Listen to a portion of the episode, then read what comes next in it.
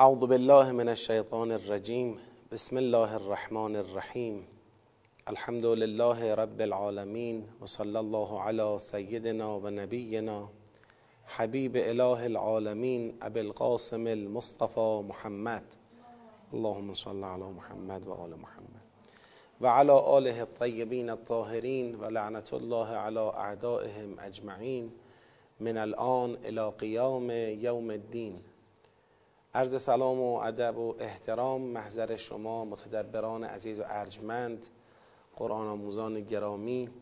خدا رو شکر می‌کنیم که توفیق عطا فرمود در هشتمین روز ماه مبارک رمضان. در محضر با سعادت کلام نورانی او قرار بگیریم و فرصت داشته باشیم در این کلام حق و پر از نور و معرفت تدبر بکنیم. ما خدمت سوره مبارکه فستات همون سوره بقره هستیم و در حال اجرای مرحله اول تدبر گام نخست تدبر در این سوره ایم. یعنی داریم مفاهیم آیات سوره را بررسی می‌کنیم که انشاءالله در مراحل بعدی دستبندی انجام بشه دسته ها جمعبندی بشه ارتباط دسته ها با هم کشف و در نهایت اون جهت هدایتی کلی سوره استفاده بشه. در این دور از بررسی سوره که مفاهیم آیات رسیدیم به آیه 146 آیه 146 در راستای آیات مربوط به قبله مطلبی رو مطرح فرمود. اگر یادتون باشه دستور تغییر قبله فول وجهک شطر المسجد الحرام و حیث ما کنتم فولوا وجوهکم شطره. به صورت سریح در آیه 144 مطرح شد. در آیه 145 خدا میفرماید که کسانی که به اونها کتاب داده شده هر آیه و نشانه ای هم که برای اونها بیاری اینها از قبله تو تبعیت نمی کنند چه اینکه تو هم تابع قبله اونها نیستی و اونها هم تابع قبله یکدیگر نیستند. و خدا به پیامبر اونجا تأکید فرمود مبادا بعد از اینکه علم برای تو آمد بخوای با اینا از در سازش در بیای که راه سازش بسته است. اینا کسانی هستند که آیه 146 مطلبش این بود. اینها کسانی هستند الذین آتیناهم الکتاب این کسانی که کتاب به اونها دادیم و امروز در جریان قبله دارن اینطور مخالفت و اناد از خودشون نشون میدن. کسانی هستند که یعرفونه کما یعرفون ابناءهم. اینها پیغمبر خدا را می‌شناسند. اونطوری که پدر پسرش را می‌شناسد. و همانا گروهی از اینها لیکتمون الحق و هم یعلمون. اینها به رغم اینکه علم دارند حق را کتمان می‌کنند. یعنی اگر می‌بینید در مقابل حقانیت تغییر قبله موضع گرفتن نه اینکه شک به مسئله قبله دارن نه. اینها به حقانیت پیغمبر و در نتیجه به حقانیت تغییر قبله اطمینان و یقین دارن. ولی از روی نفسانیت از روی حسد با این مسئله مقابله و مخالفت می‌کنند. لذا خدا بعد از آیه 146 به پیامبر گرامی اسلام میفرماید الحق من ربک. همانا حق از طرف پروردگار تو هست. یعنی مبادا تمکین نکردن حقانیت قبله توسط این کافران اهل کتاب باعث بشه که در حقانیت خودت شک و تردیدی بکنی.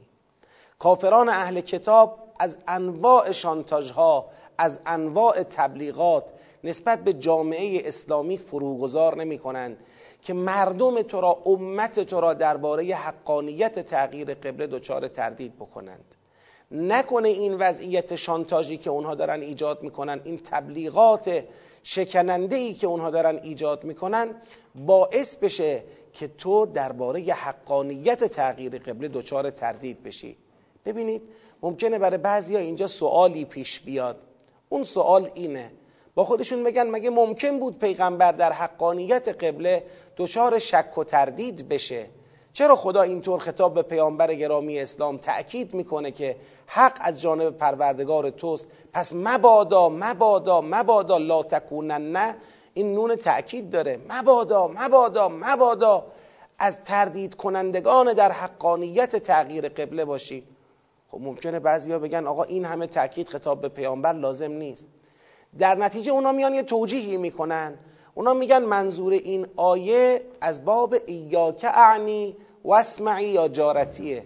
یعنی خدا خطاب به پیامبر مطلبی رو مطرح می‌کنه ولی مقصودش دیگران هستند خدا می‌خواد بقیه در حقانیت قبله تردید نکنند و الا پیغمبر اکرم که در حقانیت قبله تردید نمی کند من به دو نکته اشاره میدم. نکته اول اینکه بارها بر این مسئله تأکید شد که پیغمبر گرامی اسلام معصوم است از گناه و مسون است از خطا. ولی معصومیت ایشون از گناه و مسونیت ایشون از خطا خودش تابعی است از حمایت و هدایت خدا. یعنی اگر خدای بزرگ حمایت از اون حضرت نکنه اگر خدای بزرگ در مقاطع حساس در بزنگاه های سرنوشت ساز حمایت از حضرت نکنه و او را هدایت به راه حق نکنه دیگه اصلا معصومیت چه معنا مفهومی داره؟ معصومیت حضرت به ازن الله به ارادت من الله به حمایت خدا و به هدایت الهی است. پس اگر خدا با پیغمبرش اینطور صحبت می‌کنه نکند شک کنی نکند بلغزی خب اینا را اصلا شما بعید ندانید. خدا به وسیله همین دستورات از طریق همین کلام خودش و از طریق همین هدایت ها و حمایت های خودش از کوچکترین انحراف و خطایی جلوگیری کرده. پیغمبر هم مطیع محض پروردگار عالمه. و وقتی خدا با تأکید یک مسئله ای رو مورد توجه قرار میده حضرت به همون مسئله عنایت ویژه می‌کنه. این یک مطلب. اما مطلب دومی هم اینجا وجود داره. اون مطلب دوم این است که ببینید میگن هر چیزی مرتبه و رتبه مربوط به خودش را دارد. ما یه وقت با خودمون قیاس می‌کنیم. مثلا میگیم آقا شک و تردید آیا در ساحت پیامبر گرامی اسلام راه دارد یا راه ندارد؟ شک و تردید رو از حد شک و تردید خودمون در نظر می‌گیریم. ابدا اینطور نیست.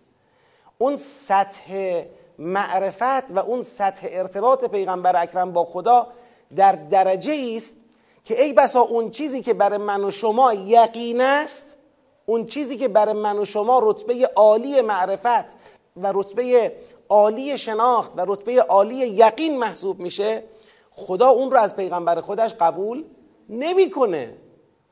سطح مواجهه پیغمبر را با خدا مقایسه نکنیم با سطح مواجهه خودمون با خدا. قصه فرق می‌کنه.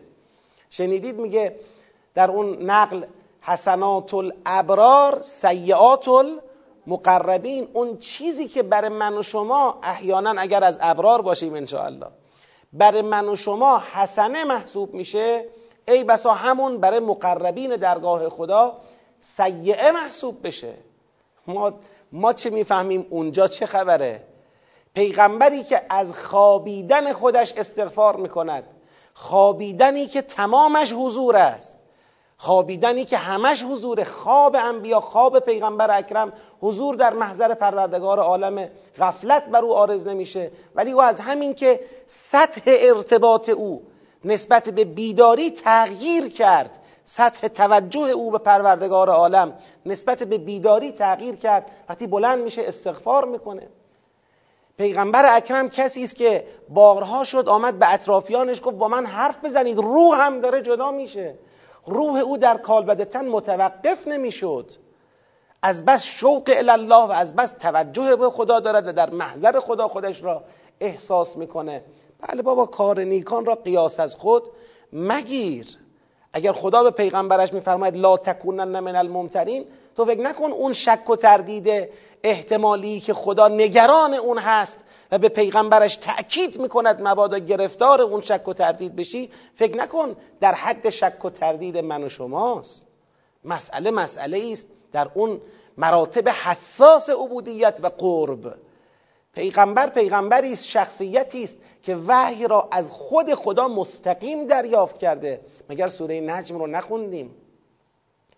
پس این مطلب رو با دو نکته ما مورد توجه قرار دادیم. نکته اول این که الحق من ربک فلا تکونن من الممترین. پیغمبر معصوم است. بله ولی معصومیتش به اذن من الله هست و به هدایت خدا و حمایت خدا. بنابراین هیچ اشکالی نداره که خدا خود پیغمبر را مورد چی قرار بده؟ مورد خطاب قرار بده. تاکید کنه نکند تو. دوچار شک و تردید بشی. هیچ اشکالی نیست. بین خدا و پیغمبر این مراقبت کردن اینکه خدا مراقب پیغمبر باشه ما نباید کاسه داغتر از آش باشیم. ما چه کاره ایم؟ اما مطلب دومی که سطح مسئله متفاوته. اونچه برای من و شما یقینه برای پیغمبر این یقین محسوب شد نمیشه. درجه او خیلی متفاوت است با درجه ما. معرفت او خیلی متفاوت است. رتبهش با رتبه معرفت ما. حالا بله بعد از اینکه قبول کردیم آیه خطاب به پیامبر گرامی اسلام است میگیم این آیه برای یقین افزایی دیگران هم کارایی داره. اصلا کلا در مکتب تدبری ما بناهمون بر اینه که تا جایی که ممکنه دنبال توجیه ظاهر آیات نباشیم. و اصلا ما معتقدیم هیچ وقت نیازی به توجیه ظاهر آیات نیست. اینطور نیستش که آیه یه مطلبی را می‌گوید بعد ما مجبوریم برای اینکه رفع اشکال بکنیم از اونچه که می‌فهمیم از ظاهر آیه عدول کنیم. آیه خطاب به پیغمبر داره حرف می‌زنه ما بگیم نه منظور آیه پیغمبر اکرم نیست. خب چرا نیست؟ شما یه مقدار معرفت تو حرکت بده جلو بیار. چرا آیه رو وای میستونی شما یه مقدار نسبت به پیغمبر اکرم بیشتر سعی کن شناخت پیدا بکنی. نسبت به رابطه پیغمبر با خدا نسبت به معنای اسمت و مسئولیت بیشتر شناخت پیدا بکنی. الحق من ربک فلا تکونن من الممترین. بعد خدا میفرماید ولکل وجهتون هو مولیها. ببین این لکل وجهتون به کجا بنده؟ بحث اینجاست. لئن اتیت الذین اوتوا الکتاب بكل آیه ما تبعوا قبلتک. و ما انت بتابع قبلتهم و ما بعضهم بتابع قبلت بعض ببین اینا می‌خوان جدال را بر سر چی را بندازن؟ بر سر چی؟ قبله. و در نتیجه این جدال دنبال این هستن که کی کوتاه بیاد؟ پیامبر. خدا این جدال را منتفی کرد و جلوی کوتاه آمدن پیغمبرش رو هم گرفت. الان تو این آیه چی می‌خواد به ما بگه؟ می‌خواد بگه بابا این که شما دعواهای دیگر رو ول کنید بچسبید به دعوای قبله غلط اساسا. مسئله اصلی در این جدال و در این تنازع طرفینی مسئله اصلی قبله نیست. چرا سر قبله دعوا می‌کنید؟ ولی کل وجهتون و مولیها. هر کس یه جهتی براش معین شده که رو به اون جهت داره عبادت خودش رو به جا میاره. حالا یهودی به یه سمتی مسیحی به یه سمتی مثلا مسلمین هم از این به بعد به یه سمتی. این دعوای اصلی نیست که کدوم برداریم عبادت می‌کنیم. چرا شما رو این زوم کردید؟ خوب دقت کنید. خیلی وقتا از من به عنوان اینکه مثلا یه کارشناسی هستم در حوزه مسائل دینی کسی میاد یه اشکالی یه سوالی با من مطرح می‌کنه. فرض بفرمایید میاد میگه که مثال ارز می‌کنم. رهبر معظم انقلاب در فلان مسئله چرا اینطور نظر دادن؟ یا مثلا میاد یک سوالی درباره یکی از احکام دینی شرعی می‌پرسه. میگه چرا درباره وضوع اینطوری گفتن که حتما باید از بالای آرنج مثلا شما آب را بریزی؟ یه دغدغه اینطوری مطرح می‌کنه. من یه نگاه میندازم. یه جواب به او میدم یه جواب میده. بعد بعد از یکی دو تا سوال و جواب متوجه میشم مسئله اصلیش این نیست. بابا این مسئله اصلیش اصل ولایت فقیه اصلا جا نیفتاده براش.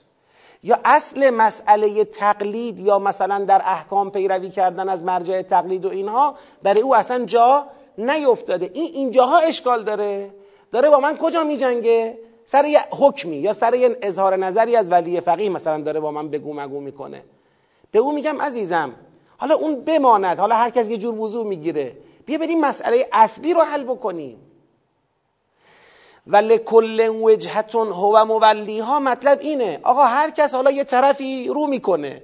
یکی رو به بیت المقدسه یکی رو به مسجد الحرامه حالا اونی که رو به بیت المقدسه یکی رو به نمی‌دونم شرقشه یکی رو به غربه خب اون مسئله مهمی نیست. مسئله از دینه فستبق الخیرات. خیر را بشناسید و استباق در خیرات انجام بدید. ببینید من چرا تاکید کردم روی این مطلب. ممکنه بعضی این آیه رو اینطوری بفهمن. بگن این آیه می‌خواد بگه مسئله تغییر قبله اصلا مهم نیست. نه این آیه نمی‌خواد بگه مهم نیست. این آیه می‌خواد بگه شما اصل مطلب را که استبقوا الخیرات از یاد بردید چسبیدید به مسئله قبله دارید اینجا دعوا را میندازید. برید سراغ فاستبقوا الخیرات. فاستبقوا الخیرات حالا از شما من سوال می‌کنم. اگر خطاب به کفار بنی اسرائیل بخوایم بگیم فاستبقوا الخیرات مهمترین خیری که اینا باید استباق به سمت اون سرعت بگیرن سبقت بگیرن به سمت اون چیه؟ حقیقت ایمان به رسوله. حقیقت ایمان به قرآنه. آقا این چه بحث و جدلی شما را انداختید؟ فاستبقوا الخیرات. برید دنبال خیرات سبقت بگیرید از یکدیگر استباق از اشتراکه یعنی هر کس سعی کنه از دیگری سبقت بگیره برای رسیدن به خیرات. اون خیری که امروز اینها مکلفه به اون خیر هستن ایمان به پیغمبر حمایت از پیغمبر عمل به عهد الهی است که بر دوش اونها بوده. و البته مسلمین هم مخاطب همین سخنن. مسلمین هم نگن که بله ما رو به مثلا قبله مسجد الحرام داریم پس دیگه مسئله ما حله. آقا قبله قبله یک میگه کعبه یک سنگ نشان است که بگید ره گم نشود حاجی احرام دگر بند ببین یار کجاست. یعنی اون سنگ نشان را شما نگاه کن اما یار مقصود تو باشد.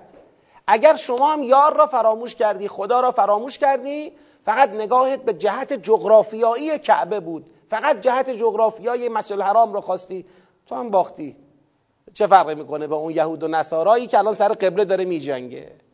مسئله اصلی استبق الخیرات به دنبال خیرات بودن است. هر کس به تناسب حال خودش.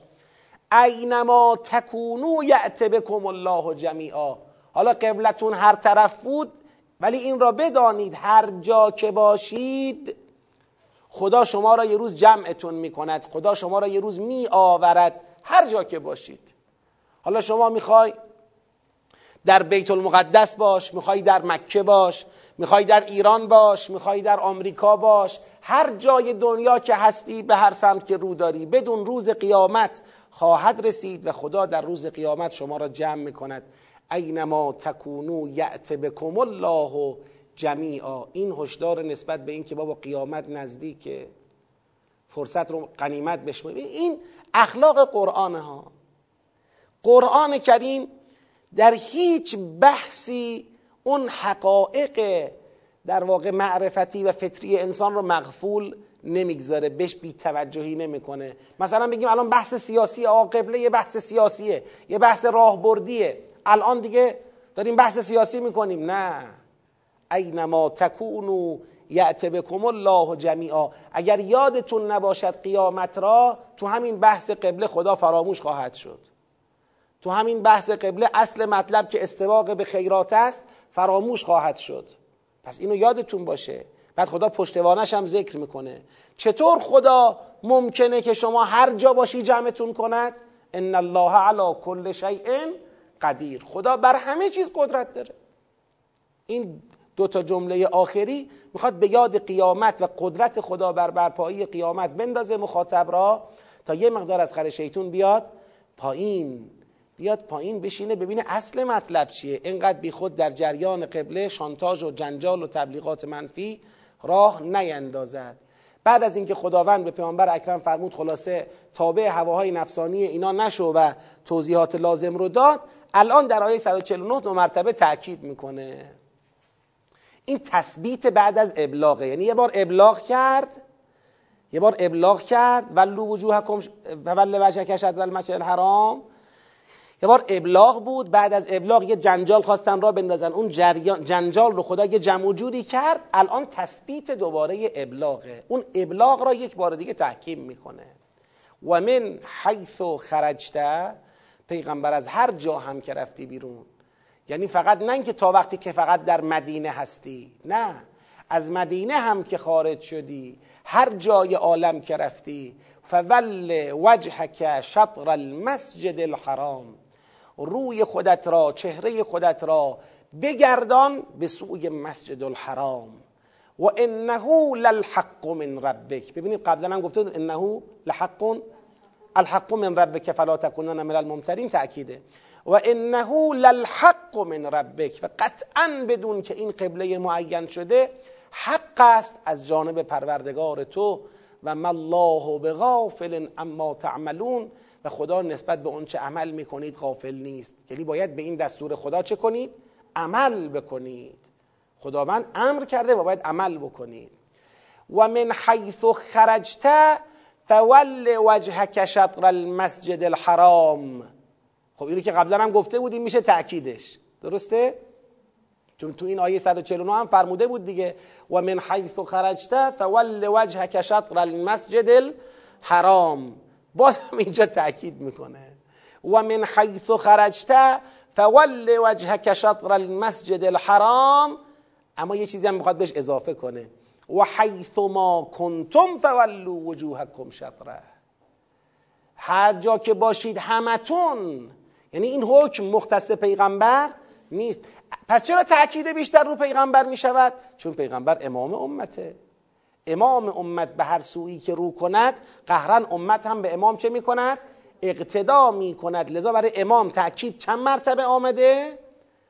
برای امت اما اینجا یک بار تأکید می‌کنه خدا و حیث ما کنتم فولوا وجوهکم شطره لئلا یکون للناس علیکم حجه الا الذين ظلموا منهم فلا تخشوهم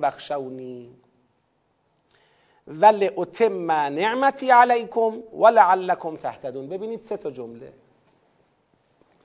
فولوا وجوهکم شطره ول وجهک شطر المسجد الحرام ولوا وجوهکم شطره لعلا یکن لاتم نعمتی لعلکم تهتدون. این ستا این ستا جمله متعلق هستند به ولو و وله. وله وجهک ولو وجوهکم. چرا؟ لعلا یکن لاتم نعمتی لعلکم تهتدون. سه تا غایت را خدا می‌خواد بیان کند برای رو کردن به سوی مسجد الحرام خب درباره این قایت اول که لعلا یکون للناس علیکم حجه الا الذین ظلموا منهم احتیاج داریم به یه توضیحی. باید یه مقدار خواهران و برادران دقت کنند.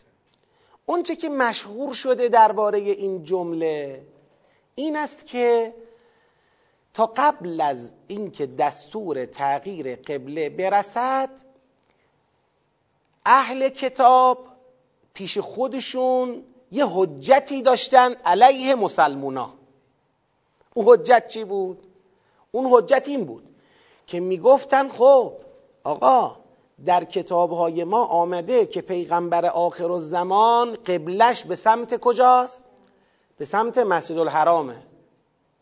تا وقتی که پیغمبر رو به مسجد الحرام نکرده بود قبله تغییر نکرده بود اینا یه حجتی با خودشون هنوز داشتن. یعنی هنوز یه بهانه داشتن که بگن این اون پیغمبر موعود ما نیستا. پیغمبر موعود ما روش به کجا بوده؟ مسجد الحرام بوده. وقتی خدا رو به مسجد الحرام کرد پیغمبر را دیگه اینا چی شدن؟ دهنشون بسته میشه دیگه. دستشون از حجت چی میشه؟ خالی میشه. گفتن البته این اناس مشرکان رو هم می‌گیره. مشرکان رو چرا می‌گیره؟ میگن مشرکان هم با خودشون می‌گفتن اگر این پیغمبر میگه من ابراهیمیم از نوادگان ابراهیمم و دینم حنیف است و چه است و چه است خود چرا بس رو به بیت المقدس کرده؟ چه رو به کعبه نکرده؟ اونام یه بهانه اینجوری داشتن. یکی از فواید تغییر قبله این شد که حجتی دیگه بر کسی باقی نمان نه بر اهل کتاب نه بر مشرکان. غیر از ظالمانشون که نخوان بازم تمکین کنن نخوان بخوان بازم بهانه جویی کنن بخوان ظلم کنن این حرفا.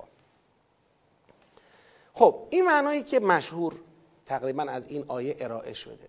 حالا تا اینجا اونی که بنده بررسی کردم و تعمل کردم به نظرم میاد این معنا با سیاق این آیات همخانی ندارد. چرا؟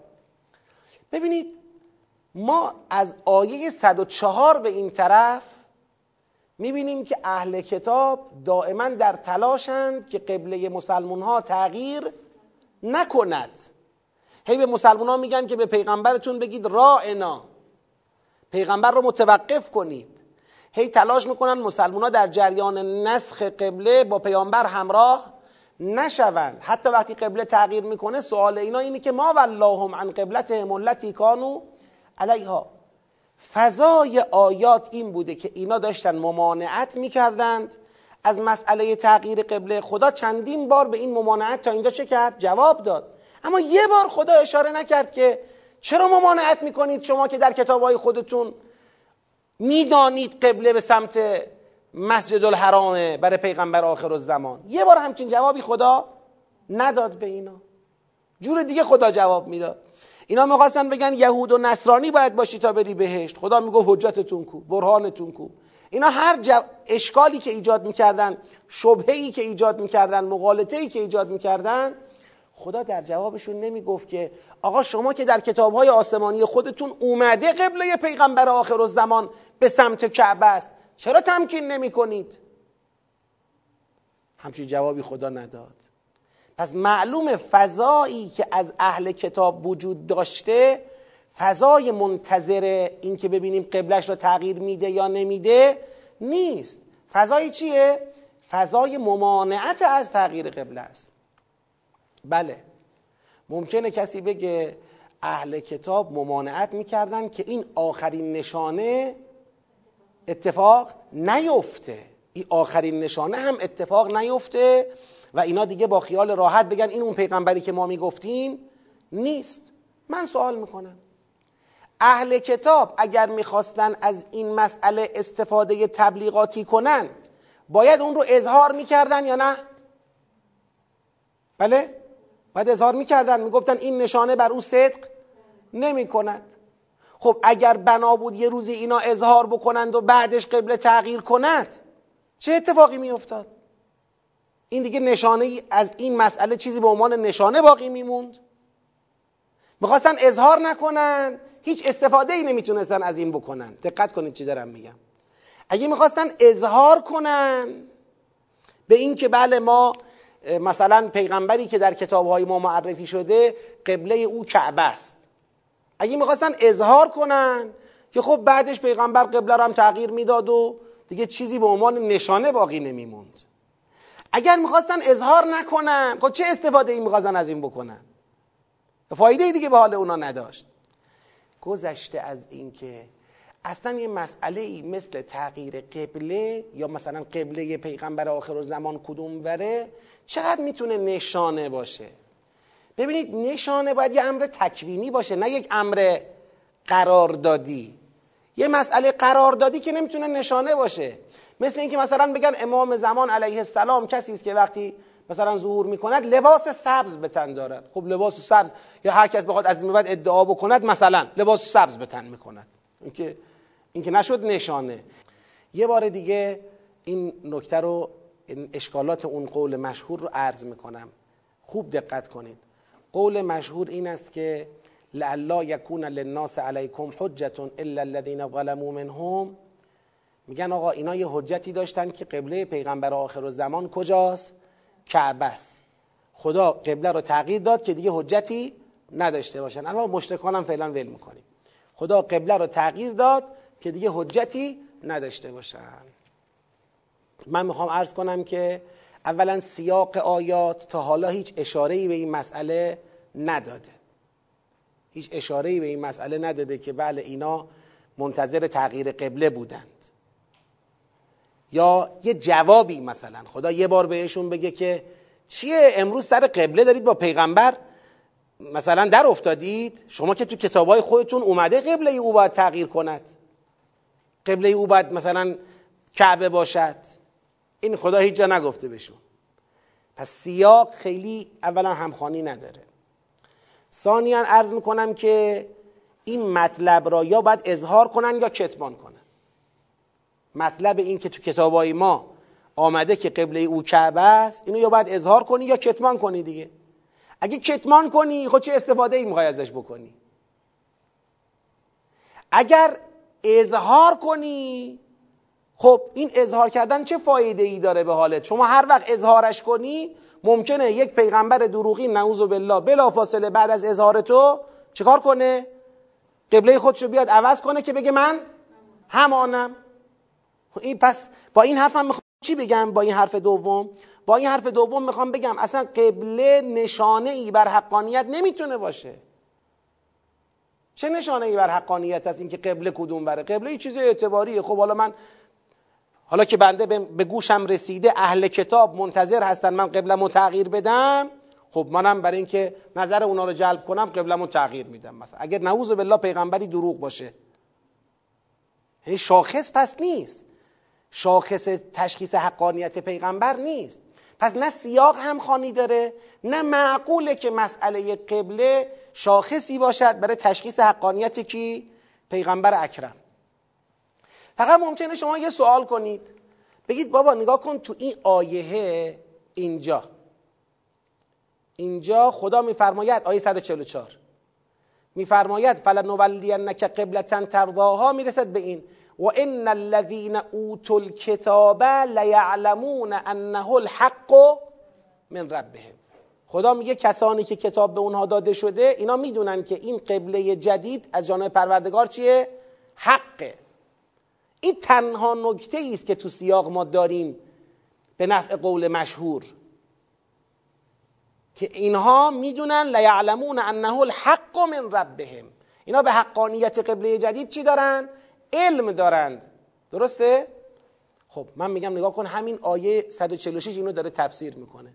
میگه الذین آتیناهم الکتاب یعرفونه کما یعرفون ابناءهم یعنی آقا اگر اینا علم دارن به حقانیت تغییر قبله یا به حقانیت قبله جدید نه به خاطر اینکه تو کتاباشون اومده قبله اینا کعبه است. به این خاطر که پیغمبر را می‌شناسند اونطوری که پدر بگید پسرش را می‌شناسد. پس به این خاطر به حقانیت قبله یقین دارن نه چون خصوص قبله تو کتاباشون اومده. خب پس تا اینجا بنده نقد کردم قول مشهور را. یه دو تا اشکال وارد کردم یه دفاع از قول مشهور کردم. اون دفاع را هم چه کردم؟ جواب دادم. دو تا اشکالی که گرفتم ناهماهنگی قول مشهور با سیاق و یکی هم نامعقول بودن شاخص بودن قبله نشانه بودن قبله که یک امر قراردادی و اعتباریه. خب؟ این دوتا اشکال.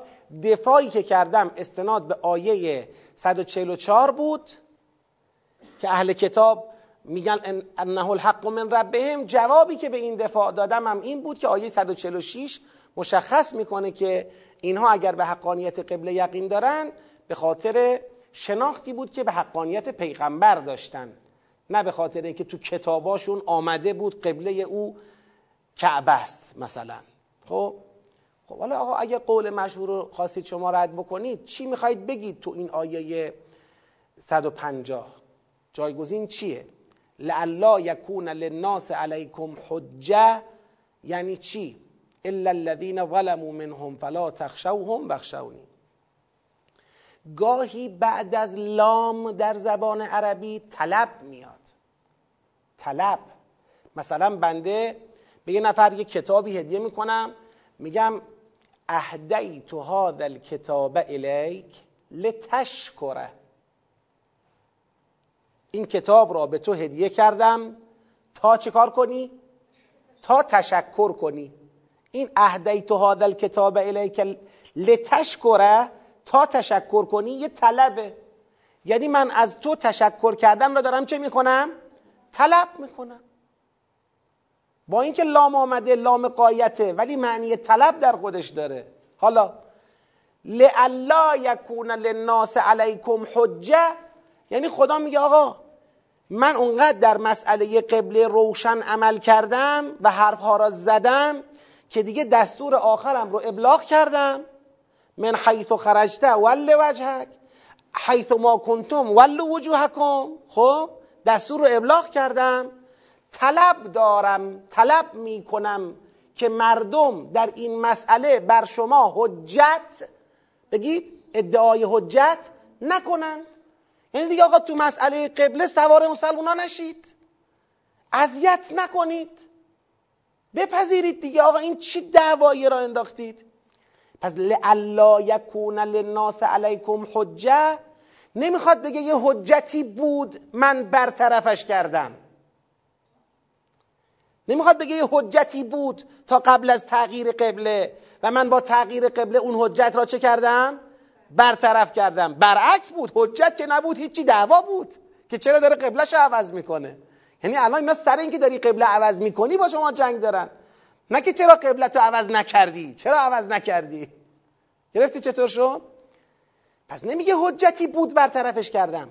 میگه این کارو کردم و طلب دارم لالا یکون للناس علیکم حجت. طلب دارم که مردم حجتی برای خود علیه شما نداشته باشند. دیگه ادعای حجت اقامه حجت نکنن. کسانی که با سوره قرآن آشنا هستن می‌دونن. در سوره مثل سوره نحل مثلا اگر اشتباه نکنم سوره نحله. حالا شاید هم تو شوراست نگاه کنید. که لا حجت بیننا و بینکم کجاست؟ نحله یا شوراست؟ آ تو شورا.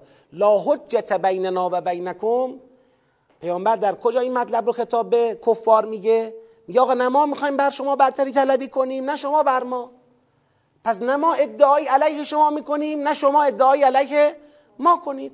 آقا لعلا یکون للناس حجتون للناس علیکم حجتون. یعنی ما توقع داریم که در این جریان مردم حجتی علیه شما تو دست خودشون نداشته باشن. البته ما می‌دانیم که ظالمان به این طلب ما توجه نمی کنند الا الذين ظلموا منهم.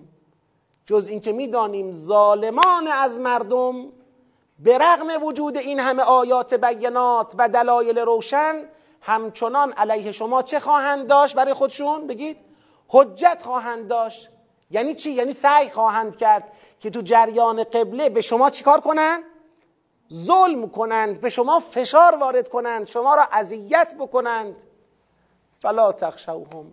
پس از اینها خشیت نداشته باشید. ببینید این لا تخشوهم عبارت چیه؟ تخشوهم تو چه فضاییه؟ تو فضایی که یه عده‌ای دارن ظلم می‌کنن دارن اذیت می‌کنن. خدا میگه فلا تخشوهم. وخشونی از اونها خشیت نداشته باشید. از من خشیت داشته باشید. بذارید یه مطلبی رو براتون توضیح بدم. این آیه چون آیه کلیدیه رو این آیه من تاکید کردم کلیدیه. یعنی از اینجا به بعد خیلی چیزا قرار روشن بشه. یه پیچه یه پیچ مهمه در تدبر سوره است. فکر نکنید حالا اون شد یا این شد مهم نیست. نه خیلی مهمه. مسلمونا تا زمانی که در مکه بودن تو امنیت نبودن. چرا؟ از ناحیه کیا تو فشار بودن؟ از ناحیه مشرکان تو فشار بودن. مشرکان ظلم می‌کردن اذیت می‌کردن شکنجه می‌کردن میکشتن که ناچار به چی شدن؟ هجرت. هجرت اتفاق افتاد. هجرت به کجا انجام شد؟ به یسرب که بعدا شد مدینه. هجرت به مدینه که انجام دادن دیگه تو مدینه در امنیت بودن. یک همزیستی مسالمت آمیزی بین مسلمون ها و کیا داشت انجام می‌شد؟ اهل کتاب. یعنی تو مدینه مسلمون ها بودن با اهل کتاب. تا یه جاهایی می‌دونید سوره مبارکه فستاد همزمان با هجرت آغاز شده. یعنی به محض اینکه رسیدن به مدینه سوره فستاد آغاز شده 18 ماه طول کشیده. از نظر تاریخی دارم این نکته رو عرض می‌کنم. نه که بگم از روی این مطالب تاریخی این آیات فهمیده شده. نه.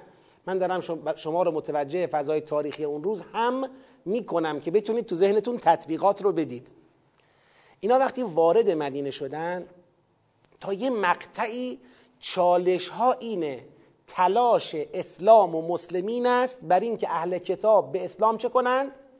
بگروند. اهل کتاب چجور دارن تعامل می‌کنن؟ عمدتا دارن یه رفتار منافقانه ای نشون میدن یعنی نه ایمان میارن نه انکار می‌کنن. دارن اینجوری یه جورایی دو دوزه بازی می‌کنن. مسلمون ها رو در حالت تحیر نسبت به پیغمبر و اسلام نگه میدارن. از طرفی میترسن ایمان بیارن دیگه خب فاتحه امتی خودشون خونده بشه. دیگه بنی اسرائیل مثلا به خیال اونا پایان پیدا کنه و از این حرفا از طرفی هم کفر نمیورزند به خاطر اینکه می‌بینن خیلی نشانه ها داره صدق می‌کنه خیلی علامت ها وجود داره نمیشه راحتی انکارش کرد. حرفای او حرفای وحیانی معلومه که وحی دیگه یادتون هست دیگه که حتی اینا میان با جبرائیل دشمن میشن. یادتونه قصه های دشمنی با جبرائیل علیه السلام رو؟ یعنی انکار وحیانیت نمی‌کردن که بگن وحی نیست ولی مشکل داشتن نمی‌خواستن بپذیرن. خب این فضا کجدار و مریض پیش می‌رفت. تا وقتی که خدا اراده کرد قبله را چه کند؟ عوض کند. اراده خدا به تغییر قبله دور جدیدی از ناامنی را در جامعه اسلامی می‌تونه به بار بیاره. این, این دفعه ظالما کیان؟ حالا لا یعلمون که قربانیان این حادثن. میرن ملحق میشن به اونا. اما این دفعه ظالمان کیان؟ دیگه مشرکان نیستن. دیگه این دفعه ظالمان کفار اهل کتاب یعنی این کفار اهل کتاب که تا حالا کجدار و مریض در کنار مسلمون ها خودشون رو نگه داشته بودن. حالا دیگه با جریان تغییر قبله و تأسیس امت مسلمان دیگه اینا می‌بینن حساب اونا و امتشون از حساب اسلام و امت مسلمان چه شد؟ جدا شد. اینجا دیگه واقعا یه دین جدیدی به نظر اونها متولد شد شکل گرفت بنیانگذاری شد یه امت جدیدی شکل گرفت. دیگه اونا سهمی در هدایتگری این امت برای خودشون نمی‌بینن. چه کار کنیم؟ اینجا یه وضعیت جدید رقم می‌خوره. خدا میگه ما از مردم می‌خواهیم حجتی بر شما نداشته باشن تو این جریان. حالا خدای تو که می‌دونستی ناامن میشه چرا این کار کردی؟ هزار تا حکمت داشته. این کار باید می‌شد. یعنی دیگه بقای اسلام حیات اسلام منوط به این بود که حساب اسلام از حساب کفار یهود و نصارا چی بشود؟ جدا بشود. اسلام نیومده که با ماسمالی یه چیزی رو مثلا به خورد مردم بده و تمام. حق باید روشن باشه. اونا که گرفتار کفر شدن هم در دین خودشون گرفتار کفر شدن هم نسبت به کتابهای آسمانی خودشون دچار تحریف شدن هم با پیغمبر اکرم رو در رو ایستادن و ایشون رو متهم کردن قرآن رو متهم کردن. خب دیگه با اینا نمیشه. یه کاسه بود. با اینا نمیشه دیگه. آب, آب اسلام با اینا توی جوب. بگید نمیره باید جدا بشه. اما بله اینم می‌دونیم که وقتی جدا بشود کلی طبعات دارد. حالا بذارید تو پرانتز یه مثالم براتون بزنم. زمانی که با شاه می جنگیدن در ایران ما عده زیادی با دستگاه دیکتاتوری شاه می جنگیدن گروه ها و نهله های مختلف. یکیشون یکی از گروه های مبارزه با حکومت شاهنشاهی همین گروه منصوب یعنی اسمشون چیز بود؟ مجاهدین خلق بود. گروه مجاهدین خلق. اینا هم داشتن می جنگیدن همراه بقیه انقلابیون. حالا اینا به روش خودشون انقلابیون به روش خودشون. وقتی بله ادعاشون این بود که ما قبلتر هم بودیم. بله بله. بعد چه شد؟ که بحث انقلاب می‌رسه و تاریخ ایران انقلاب دیگه آقای دارابی قطعا از من جلوتره. خب؟ تو این مسئله. وقتی که انقلاب پیروز شد چه اتفاقی افتاد؟ خب اینجا دیگه تا یه مدتی اینا کجدار و مریض بغل انقلاب موندن. خب شاید ما بالاخره تونستیم ما اینا راه اومدیم. بلکه رئیس جمهور از ما شد. بلکه مثلا چند تا وزارت به ما دادن. هی اومدن اومدن. از این ور امام می‌دید که آب اسلام با اینا توی جوب نمیره از اون ور اونا دیدن که خلاصه چیزی گیرشون نمیاد. دعوا بود. تا اینکه کم کم چی شدن کاملا؟ جدا شدن. دیگه اصلا به عنوان یک گروه اپوزیسیون و بعدش هم خروج از کشور و بعدش هم جنگ با خود ما. اسلام و اهل کتاب علیه مشرکان یک اعتلاف بودن در مدینه. مسلمونا پناه بردن. از مدینه رفتن کجا؟ یس... از مکه رفتن یسرب اعتلاف دی ادیان ابراهیمی اونجا اصطلاحا. این پیغمبر که دینش ابراهیمیه. اونام که موسی و عیسی و علیه السلام تا می‌رسد به اسحاق و ابراهیم علیه السلام. ائتلاف ادیان ابراهیمی تو مدینه است. این ور شرکه. خب؟ حالا اونجا چی اتفاقی داره میفته؟ سهمخواهی ها باشخواهی ها زورگویی ها مخالفت ها تا جایی که دیگه پیغمبر اکرم می‌بینه نه. آب اسلام قرآن اسلام خدا اینطور می‌بینه. آب اسلام با اینا توی جوب نمیره. قبله را که جدا می‌کنن حالا دیگه از این به بعد خود مدینه غیر از اینکه هنوز مشرکان تو مکه سر جای خود هستن خود مدینه میشه خواستگاه برخی از ناامنی ها حالا چرا اینقدر تاکید می‌کنم رو ناامنی ها چون به نظر حقیر موجی از به نظر حقیر که چه ارز کنم بر اساس تدبر در آیات که انشاءالله خواهیم رسید موجی از آدم کشی ها هم شروع خواهد شد. حالا می‌رسیم. این خدا تو, چه فضایی خداوند میفرماید ولا تقولوا لمن یقتل فی سبیل الله اموات؟ کیا قرار کشته بشن؟ تو چه فضایی؟ هنوز جنگی ما شروع نکردیم. بعد از ایناست که دیگه جریان همپیمانی ها شروع میشه. اینا پیمان ببندن مثلا لاقل به هم دیگه تعرض نکنن که چقدر از این پیمان ها رو اونا چه کردن شکستن نقض کردند. اینجوریه دیگه. اوضاع مدینه اینجوری شد. کجایند کسانی که یه وقتایی ممکن بود با خودشون اینطور تصور بکنن بگن مثلا در مقابل علی علیه السلام که قرار گرفته بودن می‌گفتن آقا تو بیا حالا فعلا با این گروه سازش کن. حالا با اون گروه بجنگ. اونا رو که کوبیدی زمین بعد بیا با اینا بجنگ. اما حق و حقیقت با باطل سازش نمی کند هیچ جور هیچ اندازه. اگر قرار باشه جبهه حق باج به جبهه باطل بده برای پیروزی در یک میدانی خود جبهه حق آلوده به چی میشه؟ آلوده به باطل میشه. و دیگه قدرت غلبه نداره. دیگه اگه غلبه هم بکنه ارزش نداره. چرا؟ چون آلوده به باطل شده. حق و باطل در هم آمیخته شده. لذا علی علیه السلام حاضر شد که حکومتش متزلزل بماند و در همون دوران تزلزل حکومتش هم به شهادت رسید. چهار سال و نه ماه بیشتر حکومت حضرت طول نکشید. ولی باج به باطل نداد. گفتن آقا حالا فعلا مثلا با اینا یه سازشی بکن مثلا با معاویه درگیر شو. فعلا با اونا یه سازشی بکن با این یکی ها درگیر شو. حضرت تمام مدت با همشون درگیر بود با هیچ کس سازش نکرد. با هیچ باطلی سازش نکرد. نه خوارج نه معاویه نه جمل هیچ کدوم. این مسئله است. این منطق قرآنه. حالا خدا خدا رو ببینید. بگه خب حالا اینا اومدن تو مدینه بذار فعلا با اهل کتاب سازش کنیم تا مشرکان را بکوبیم بعد حسابمون از اهل کتاب جدا می‌کنیم. نه. اهل کتاب رو تا وقتی که امید داریم به اینکه ایمان بیارن باشون گفتگو داریم میریم میان. اما اگر دیدیم نه دیگه شمشیر از رو بستن می‌خوان اسلام رو آلوده باطل کنن. فساد دارن در اسلام ایجاد می‌کنن. قبله را خدا جدا می‌کنه طبعاتش هم هرچه که باشه میپذیریم. پس شد. لعلا یکون للناس علیکم حجت الا الذین ظلموا منهم. فلا تخشوهم واخشونی. آی مردم از این مردمی که به ناحق حجت بر شما دارن در مسئله تغییر قبله یعنی می‌خوان برتری طلبی نسبت به شما کنند به بهانه حجتی که دارن آی مردم از این مردم لا تخشوهم. نترسید از من بترسید. دیگه برای چی خدا قبله رو عوض کردی؟ ولی اتم نعمتی علیکم. من یه نعمتی به شما داده بودم. اون نعمت بعثت پیغمبره. خواستم این نعمت را چه کنم؟ تمام کنم. یعنی در راستای اتمام نعمت قبل را کامل قبل را تغییر دادم.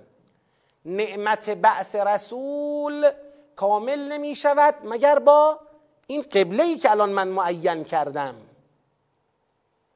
البته نگید آقا نعمت بعث رسول با ولایت کامل میشه. اتمام پیدا می‌کنه. درسته. اتمام نعمت در قرآن با چند بیان اومده. گاهی خدا فرموده لیتم نعمته لیتم نعمتی. گاهی فرموده اتمم تو علیکم نعمتی. اتمم تو یک بار اومده. اما لیتم لیتم بارها اومده. یعنی خیلی چیزا باید جمع بشه تا یه دینی چی بشه؟ تمام بشه و به کمال خودش برسه. یکی از اون مسائل قبله است. اما آیا یعنی این آخریش بوده؟ نه. هنوز چیزای دیگه هم باید بیاد. پس اگر قبله تغییر کرد لیتم لاتم نعمتی علیکم و لعلکم تهتدون. و برای اهدافی دیگر از جمله این که شما چه شوید؟ هدایت یابید. اهتداء به پیغمبر حق و اون قبله توحیدی او پیدا بکنید. بعد میفرماید کما ارسلنا فیکم این کما ارسلنا فیکم در واقع تفسیر اون نعمت است. لاتم نعمتی علیکم. کدوم نعمت خدایا؟ میگه این نعمت. کما ارسلنا فیکم رسولا منکم. خب ما در بین شما رسولی از خود شما فرستادیم. آقا اینکه رسول از شما فرستادیم مگر خودش یه چالش با اهل کتاب نبود؟ اونا منتظر بودن رسول از کی باشه؟ از خودشون باشه. ما رسول رو از کجا فرستادیم؟ از بین شما فرستادیم. خب این خودش یه چالش بود. کما ارسلنا فیکم رسولا منکم. یه نعمت بود و یه چالش بود. حالا اینم بعدیش. نعمت بعدی. قبله مستقل. هر چالشی هم داره به جان بخریم. به جان بخریم. کما ارسلنا فیکم رسولا منکم. یتلو علیکم آیاتنا. و یزکیکم و یعلمکم الکتاب و الحکمه و یعلمکم ما لم تکونوا تعلمون.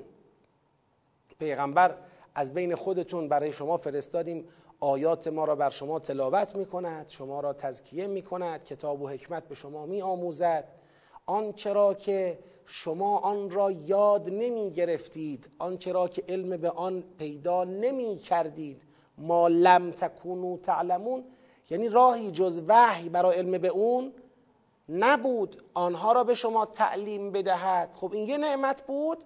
حالا ما این نعمت را با تغییر قبله چه کردیم؟ کامل کردیم. آی مسلمونا در قبال پیغمبرتون که یک نعمت بود و تغییر قبله که نعمتی بعد از اون بود در راستای اتمام اون نعمت از شما اینو می‌خوایم. فذکرونی اذکرکم. مرا یاد کنید تا شما را یاد کنم. فذکرونی اذکرکم. این نیستش که اگر شما خدا را یاد نکنید خدا شما را یا فراموش می‌کنه. خدا هیچ وقت هیچ چیز رو فراموش نمی‌کنه. فذکرونی اذکرکم. یعنی شما تا وقتی منو یاد می‌کنید منم به رحمت شما را یاد می‌کنم. منم به لطف شما را یاد می‌کنم. منم به تکامل شما را یاد می‌کنم. به سعادت شما را یاد می‌کنم. اما اگر ما خدا را از یاد ببریم خدا چکار می‌کنه؟ خدا که ما را از یاد نمی‌بره. خدا کاری می‌کنه ما خودمون خودمون را از یاد ببریم و سعادتمون چی بشه؟ از بین بره. لا تکونو کالذین نسوا الله بفرمایید. فانساهم انفسهم. خدا کاری می‌کنه خودت خودتو از یاد ببری. خودت حقیقت وجود خودت را فراموش کنی.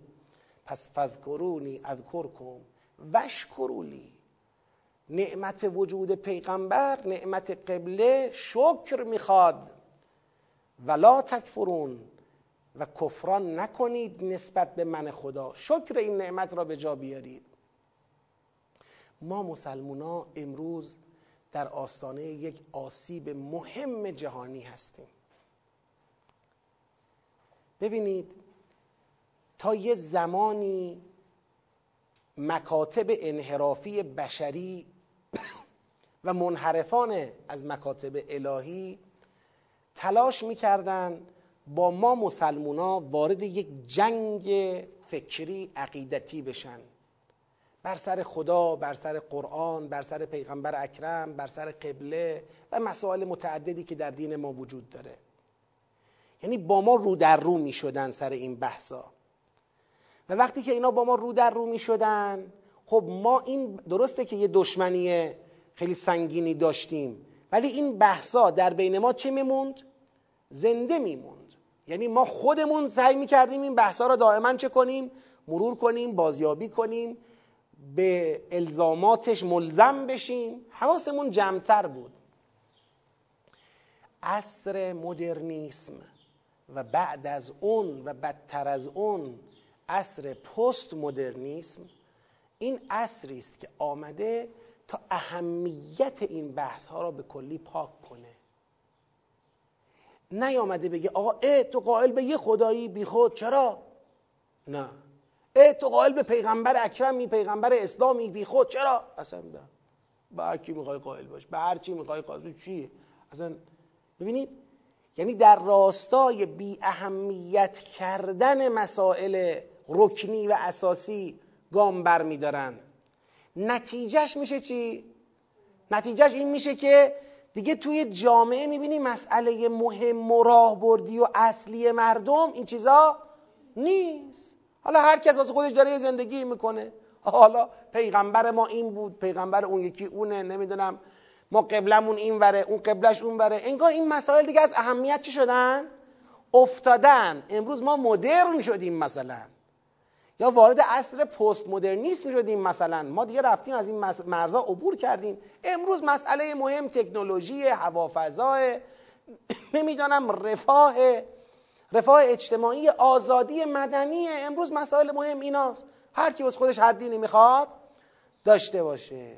این آفتو باید مراقبت کنیم. وقتی خدا میفرماید وشکرولی ولا تکفرون اینو داره میگه. آقا شکر نعمت پیغمبر چیه؟ توجه مدام به پیغمبر اطاعت مدام از پیغمبر. شکر نعمت قبله چیه؟ احتمام به امر قبله احترام به قبله توجه به قبله مهم دانستن قبله. نگذاریم این کلاه بزرگ دنیای بظاهر مدرن امروز رو سر ماها بره و اهمیت مسائل دینی رو در ذهن ماها چه کنه؟ کم بکنه. بدانیم اینو سوره مبارکه فاطر برای ما آورده. بدانیم. اگر هم خواستن سر ما کلا بذارن به ما بگن آقا مهم اینه که اعمالتون درست باشه دیگه. حالا فکرت هرچی بود؟ بود. مثلا امانت داری کنید دروغ نگید آدمای منصفی باشید امثال این حرفا. اما خدا میفرماید بدانید. آنچه به نزد من خدا بالا میاد اعتقادات و تفکرات پاکیزه است. اعمال نیک سوختیه که این هواپیما را این موشک را به حرکت در میاره. اعمال نیک به خودی خود کاری نمی‌کنه. این اگه بخوایم تشبیه کنیم یه هواپیما را با سوخت هواپیما. هواپیما پرواز می‌کنه. اعمال نیک سوختیه که داره اون بنزین رو تأمین می‌کنه. فکر ما عقیده ما باور ماست که در جهان ماندگار میشه. اعمال نیک ما برای بالا بردن فکر و عقیده و باور صحیح ماست. آیش اینه الیه یصعد الکلم الطیب والعمل الصالح یرفعه. کلمه طیب به سوی خدا بالا میره. و عمل صالح اون رو چه می‌کند؟ اون رو بالا می‌برد. حالا انشاءالله فردا اولین آیاتی که بحث خواهیم کرد استعینو به صبر و صلات ان الله مع الصابرین. چرا خدا میگه استعینو حاج آقا جان چرا اینجا باید مسلمان ها کمک بگیرن؟ چون تو فشارن. فلا تخشوهم یه عده دارن به اینا فشار وارد می‌کنن. اینا باید از خدا کمک بگیرن. اما بدانن کشته هم خواهند داد ولا تقولوا لمن یقتل فی سبیل الله اموات بل احیاء ولکن لا تشعرون. بله قبله شهید هم خواهد داد. جریان قبله شهید هم خواهد داد. مخالفان عقاید توحیدی اسلام و پیغمبر حتی دستشون به خون مسلمون ها هم آلوده خواهد شد ولی باکی نیست. چه اینکه همین امروز چه بسیاری از مسلمین در مساجد مختلف دنیا قتل عام میشن. فقط به خاطر اینکه اعتقاد به اسلام دارن اعتقاد به توحید دارن. که حالا انشاءالله این بحثا رو خواهیم خوند. روز هشتم از ماه مبارک رمضانه. نزدیک میشیم به غروب هشتمین روز از ماه مبارک رمضان. تو همین آیاتی که پیش رو داریم میفرماید که ولنبلونکم بشیء من الخوف والجوع و نقص من الاموال والانفس والثمرات و بشر الصابرین الذين اذا اصابتهم مصیبه قالوا انا لله و انا الیه راجعون. ثمراتی که خدا فرموده با این ثمرات شما را آزمایش می‌کنم مراتبی دارند. یکی از مهمترین ثمرات زندگی هر انسانی فرزند اوست فرزند یکی از ثمرات مهم زندگی ما آدم هست. فرزند صالح مایه روشنی چشم پدر و مادره خب ابا عبدالله الحسین علیه السلام به انواع ابتلاعات و به انواع امتحانات در یک مقطع کوتاه زمانی مبتلا شدن. ایشون مصداق نفس مطمئن است. کسی که انواع امتحانهای سخت رو توی مقطع کوتاه زمانی داده. ولنبلونکم به شیء من الخوف. در کربلا بود. و الجوع در کربلا بود. اتش رو هم شما اضافه کنید که در کربلا بود. و نقص من الاموال در کربلا بود. و الانفس در کربلا بود. و ثمرات در کربلا بود. ثمرات وجود حسین علیه السلام. علی اکبرش علی اصغرش. فرموده بود من خدا به من هر قدر پسر بده نام او را علی خواهم نهاد. خاطر عشقی که به مولا علی علیه السلام داشت. حالا علی اکبر علیه السلام رو در مقام توصیف اگر بخوایم یک نگاه کوتاه خیلی گذرا داشته باشیم ایشون شخصیتی است در نوع خودش بینظیر. یعنی در سطحی از معرفت که در اوج کمتر از معصوم علیه السلام ولی در اوج قرار داره. در اوج قرار داره. ابا عبدالله الحسین علیه السلام درباره علی اکبر جملات زیبایی دارند. امام حسین میفرمایند که هر وقت مشتاق رسول خدا می شدیم جوانی که هر وقت شوق به پیغمبر من پیدا می کردم او را نگاه می کردم همه ما همینطور بودیم. به او نگاه می کردیم می‌دونید شوق امام حسین علیه السلام به پیغمبر چقدر بود؟ امام حسین علیه السلام محبوب پیغمبر دردانه پیغمبر اکرم بود. عاشق پیغمبر و پیغمبر عاشق او بود. در نماز وقتی رو دوش پیغمبر خدا می‌رفت حضرت تا حسین پایین نمی‌رفت سر از سجده بلند نمی‌کرد. سوال می‌کردن آقا چرا سر از سجده بلند نکردید دیر شد طولانی شد. میگو حسین من رو دوش من رو کمر من رو گردن من نشسته بود. اینطور احترام ابا عبدالله علیه السلام رو داشت. عاشقانه دست او رو بوسه می‌زد تو بچگیش. میگو من هر وقت مشتاق رسول خدا می‌شدم نگاه می‌کردم به علی اکبرم. اشبه الناس خلقا و خلقا و منطقا به رسول الله. این جمله معصوم درباره حضرت علی اکبر. یعنی شبیه ترین مردم. از نظر خلق از نظر خلق از نظر منطق و سخن گفتن به پیغمبر اکرم حضرت علی اکبر بود. می‌دونید افراد زیادی از ابا عبدالله الحسین علیه السلام کسب اجازه کردن در روز آشورا آقا با هر کدوم یه نحوی برخورد کردن تا نوبت رسید به بنی هاشم. باری کلا به معرفت اصحاب سید الشهدا علیه السلام که تا وقتی بودند اجازه ندادند یکی از بنی هاشم قدم به میدان بگذاره. گفتن ما فداییان فرزندان حسینیم فداییان حسینیم. اما وقتی که اونها عهد خودشون رو به جا آوردند و به شهادت رسیدند اول کسی که از بنی هاشم قدم گذاشت در مقابل پدر و کسب اجازه کرد علی اکبر بود.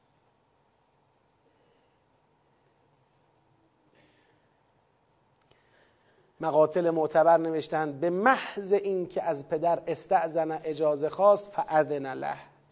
بلا فاصله سید الشهدا علیه السلام به علی اکبرش اجازه میدان داد.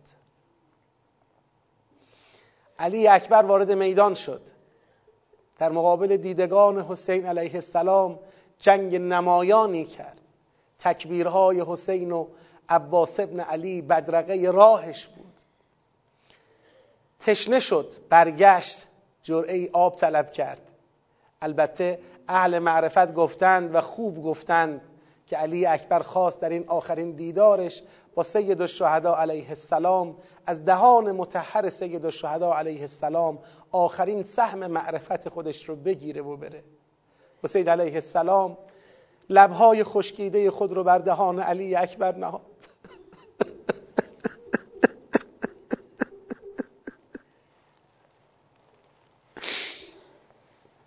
گفت پسرم پدرت هم مثل تو تشنه است. زبان حسین مانند کبریت خشکیده در دهان او بود. علی اکبر دوباره روانه میدان شد جنگ نمایان دیگری کرد. ادهی از این پهلوان ها و زورگویان لشکر مقابل رو به زمین زد. بعد از ساعتی حسین علیه السلام جمله از او شنید. یا ابتا علیک من السلام. خداحافظی کرد با حسین.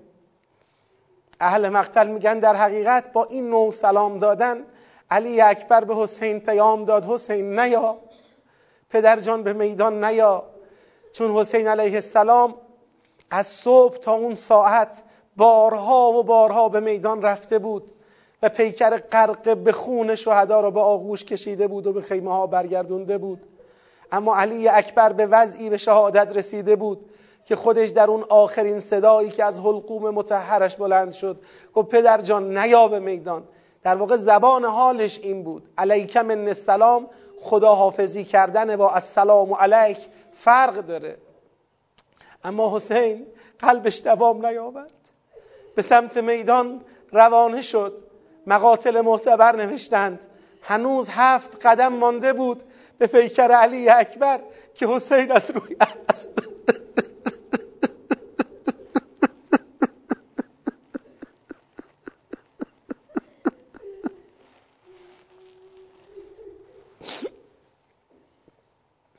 از روی اسب به زمین افتاد. حسین دلاوری که از صبح تا این لحظه مثل کوه استوار بر پیکر شهدا حاضر شده اینجا به حالت افتان و خیزان به سمت پیکر علی اکبر قدم برداشت و لشکر دور تا دور ایستادند و صحنه رو نظاره می‌کنند.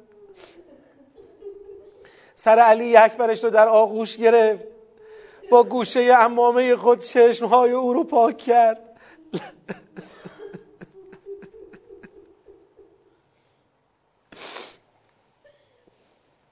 لبهای علی اکبرش رو پاک کرد. و به فرزندش گفت پسر عزیزم سلام مرا به رسول خدا برسان. گفته شده علی اکبر از او درخواست کرد که پدر برگرد. تا حسین علیه السلام روی برگردوند مانند درخواست اسماعیل علیه السلام از ابراهیم. که گفت پدر جان اون لحظه ای که می‌خوای کارد رو بکشی چهره من رو به سمت زمین برگردون. چشمهای من رو ببند. اون لحظه رو تو نبینی.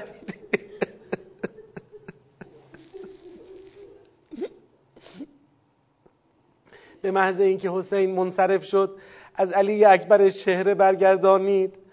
علی اکبر جان به جان آفرین تسلیم کرد. حسین برگشت و با پیکر بیجان علی اکبرش روبرو شد که حتی تاب برگردوندن اون به خیمه ها را نداشت.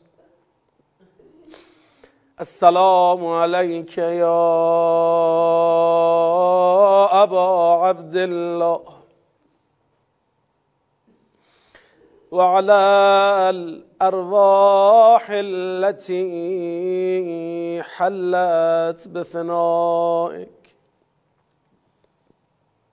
قربون همه اون ارواح پاکی که در مقابل آستان تو شهید شدند. حسین جان حسین جان. سلام بر تو و بر همه اون ارواح پاک ارواح طیبی که در مقابل آستان مقدس تو جان به جان آفرین تسلیم کردن. حسین جان. آقا جان در این غروب هشتم ماه مبارک از خدا بخواه برای ما. ما هم لحظه جان دادن در پیشگاه تو و در آستانه مقدس تو جان بدیم حسین جان. علیک منی سلام الله ابدا ما بقیت و بقی اللیل و النهار. ولا جعله الله آخر العهد منی لزیارتکم. امام زمانمون از یاد نبریم. به یاد امام زمانمون به یاد امام غریبمون به یاد فرزند جگرگوشه حسین که امروز روی این زمین نفس می‌کشه و ما در محضرش نیستیم. به یاد این امام غریبی که بیش از هزار و ست سال قریبانه در انتظار لبیک شیعیانشه. بیش از هزار و ست سال قریبانه در انتظار تکامل و تربیت شیعیانشه. به نیابت از امام زمانمون سلام بدیم.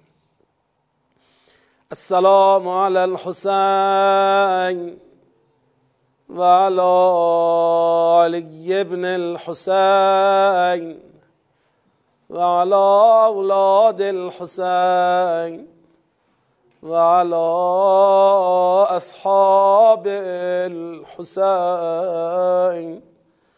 و رحمت الله و برکاته ماه رمضان از اولش بوی شهادت علی علیه السلام رو میده.